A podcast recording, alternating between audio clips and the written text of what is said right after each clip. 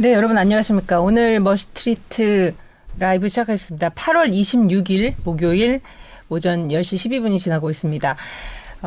최근에 뭐 장 둘러싸고 이 얘기 저 얘기 많은 상황인데 오늘 또 이제 핫한 소식이 방금 전에 굉장히 관심 있었던 금융통화위원회였는데요. 시장에 엇갈린 전망이 있었는데 한국은행 금통위가 금리 인상을 결정했습니다. 이 부분에 대해서 시장이 어떻게 영향을 미칠지에 대해서 많은 분들이 관심이 있으실 것 같아서 오늘 초대 손님 모실 때 아주 심층적으로 짚어보겠습니다. 오늘 저희가 새로운 포맷으로 시도를 합니다. 우리 같은 모더레이터 저희 손승우 기자님과 네. 동반 진행으로 조금 더 여러 각도에서 포인트를 짚어보는 그런 차원입니다. 그래서 모셨습니다. 안녕하세요. 네, 안녕하세요. 손승우 기자입니다. 갑자기 이렇게 원래 이렇게 어색한 부분에서 자기 소개하기로 하지 않았나요? 아, 그랬나요? 네. 먼저 오늘 저희가 여러 각도로 이 경제에 어떤 영향을 미칠 수 있는지를 보는 가장 중요한 게 사실 코로나 아닙니까? 그래서 그렇죠. 이제 특히 미국에 한동안 코로나 굉장히 잡히다가 요새 조금 더 변이 바이러스 때문에 이제 위중증 환자도 늘고 있고 이런 위기감이 어떤 경제나 주식시장, 금융시장 영향을 미치고 있어서 그 부분 한번 짚어보겠습니다.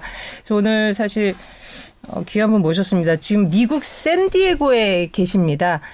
서울대 가정의학 박사 오승원 교수님 지금 연결돼 있는데요. 교수님 안녕하십니까?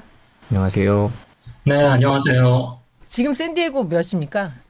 지금 저녁만 먹고 쉬운 시간입니다. 6시 13분입니다.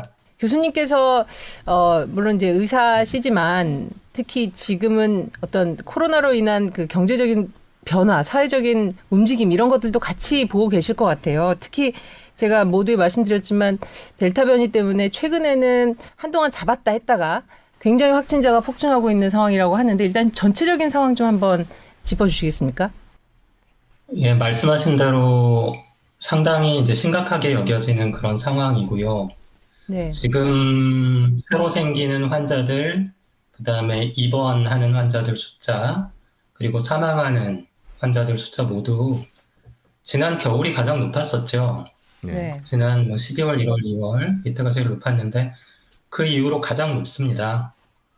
6월, 7월까지 쭉 미국 내에서 환자 숫자가 떨어졌다가 지금 그 이후로 이제 델타 변이가 굉장히 문제가 되면서 6월, 7월에 비하면 한 10배 이상 늘었거든요, 환자들이.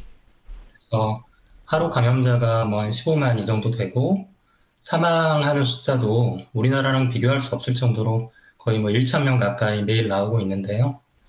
상당히 좀 심각한 상황으로 받아들여지는데, 사실 이제 의료인들 사이에서는 저는 여기선 직접 진료를 보고 있고 환자를 보고 있지 않기 때문에 직접 병원 내 상황을 피부로 느끼지 못하는데요. 그래도 이제 의료인들끼리 얘기하기로는 이런 이제 보도되는 숫자들 외에 실제로 병상 가동이 얼마나 여유가 있는지 이런 것들이 또 굉장히 이제 피부로 느껴지는, 병원 내에 있는 사람들에게는 피부로 느껴지는데, 그럼 병상에 대한 우려도 상당히 커지고 있습니다.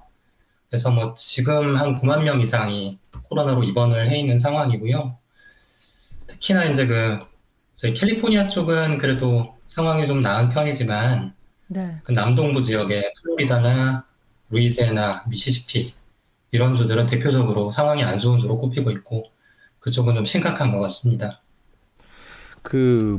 미국 전체 인구의 절반 이상이 백신 접종을 마쳤다 이런 얘기도 있는데 백화점이나 마트, 레스토랑 이런 데 분위기는 어떻습니까? 물론 방금 말씀해 주신 대로 지역에 따라서 백신 접종률이 달라서 조금씩 양상은 다르겠지만 전반적으로 어떤지 좀 궁금한 것 같아요. 사실 일반인들이 백화점이나 마트, 레스토랑 이런 공공장소에서 느끼는 거는 크게 다르지 않아요. 그런 것 같아요. 그러니까 지금 이렇게 상황이 안 좋아졌지만 여름하고 비교해서 크게 다르지 않은 것 같습니다.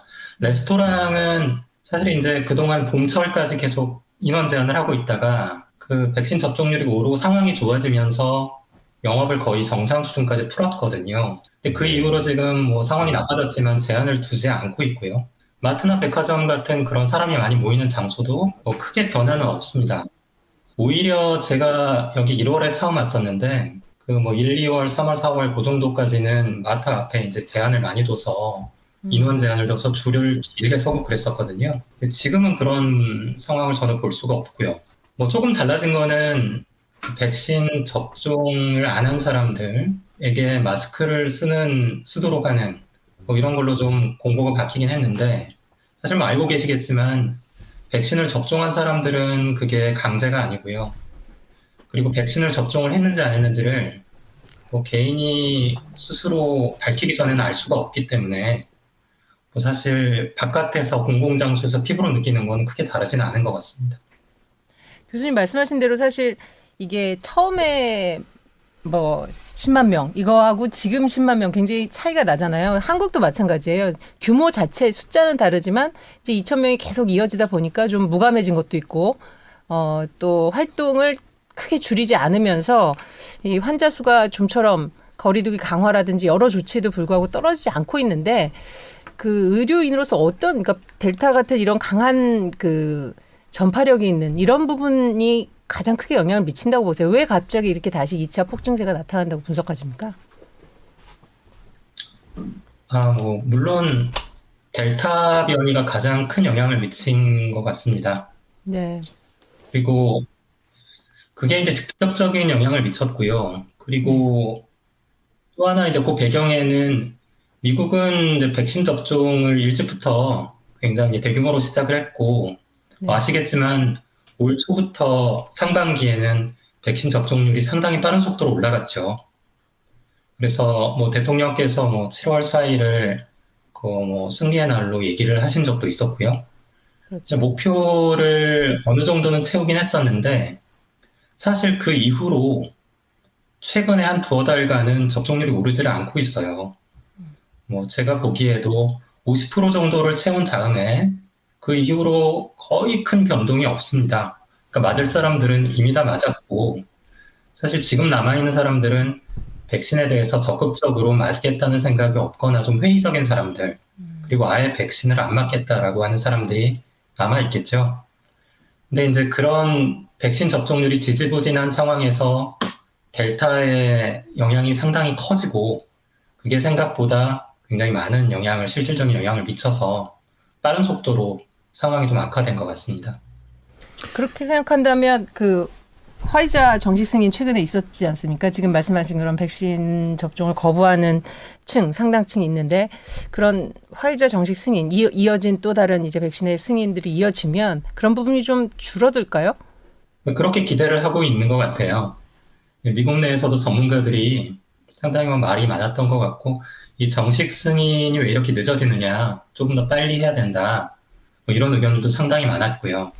왜냐하면 사실 지금 30% 정도의 미국 국민은 어떤 상황이든 백신을 잘 안 맞으려고 하는 그 부동층인 것 같아요, 백신에 대해서. 네. 근데 이제 그분들은 상당히 변하지 않을 거라는 건데, 그 경계에 있는 분들, 그러니까 조금 회의적인 시각을 갖고 있지만 상황에 따라서는 백신을 맞을 수도 있다, 뭐 이런 생각을 하고 있는 분들도 있겠죠. 근데 이제 그런 분들에게 실제로 이 FDA의 정식 승인이 조금 더 백신의 부작용 우려를 좀 줄일 수 있는, 조금 더 믿고 맞게 할 수 있는 이런 조치가, 실질적인 조치가 될 수 있겠다. 그래서 그거를 많이 기다렸었던 것 같고요. 그리고 이제 실제로 FDA 승인이 있었던 다음에 발빠르게 조금씩 변화하는 모습들이 좀 보이고 있습니다. 그래서 뭐 공공기관이나 실제로 교육기관, 뭐 이런 부분에서는 그 페이스북 같은 그런 IT 기업 같은 경우도 뭐 그런 조치를 했다고 하고요. 실제로 이제 그 직원들 대상으로 접종을 의무적으로 해야 된다, 뭐 이런 식의 조치들을 발빠르게 내놓고 있고요. 그런 조치의 배경이 됐던 게 이번 FDA의 정식 승인이 아닐까, 뭐 이런 생각을 하고 있습니다. 그래서 아마 이런 것들이 실제로 접종률을 좀 상승시키는데 좀 기여를 할 거라고 기대를 하고 있고요.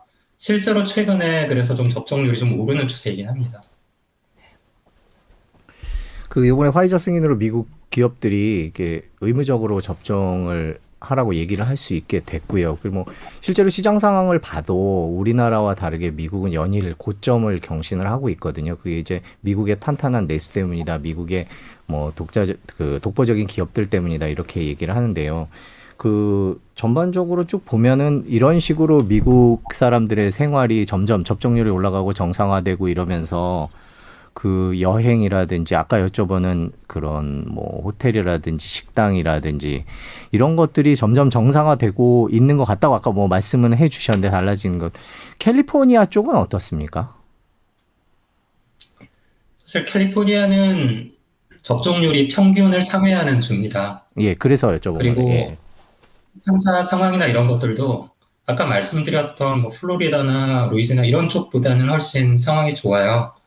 제가 그쪽을 직접 보지 않아서 잘 모르겠지만 뉴스로 전해지는 상황들이나 통계를 보면 캘리포니아는 상당히 그래도 사정이 좀 좋은 상황입니다. 근데 어쨌든 그런 제가 그냥 소비자로서 일반 소비자 여기 사는 사람으로서 느끼는 것들은 지금 델타 때문에 상황이 뭐 이렇게 나빠진 지금도 일반적인 국민들의 경제 생활은 오히려 그냥 뭐 지금 한참 좋았을 이런 6, 7월에 비해서 뭐 크게 나쁘지 않고 그냥 뭐 일반적인 정상적인 생활을 하고 있는 것 같다 이렇게 피부로 느껴지고요.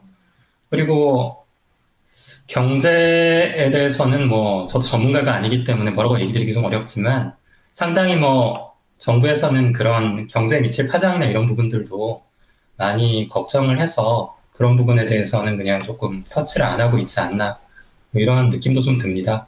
네.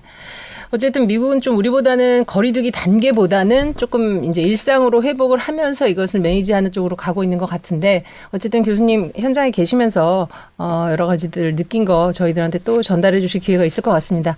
오늘 긴 시간 말씀 감사드리고요. 건강하시고 또 뵐 기회가 있었으면 좋겠습니다. 고맙습니다. 네. 네, 감사합니다.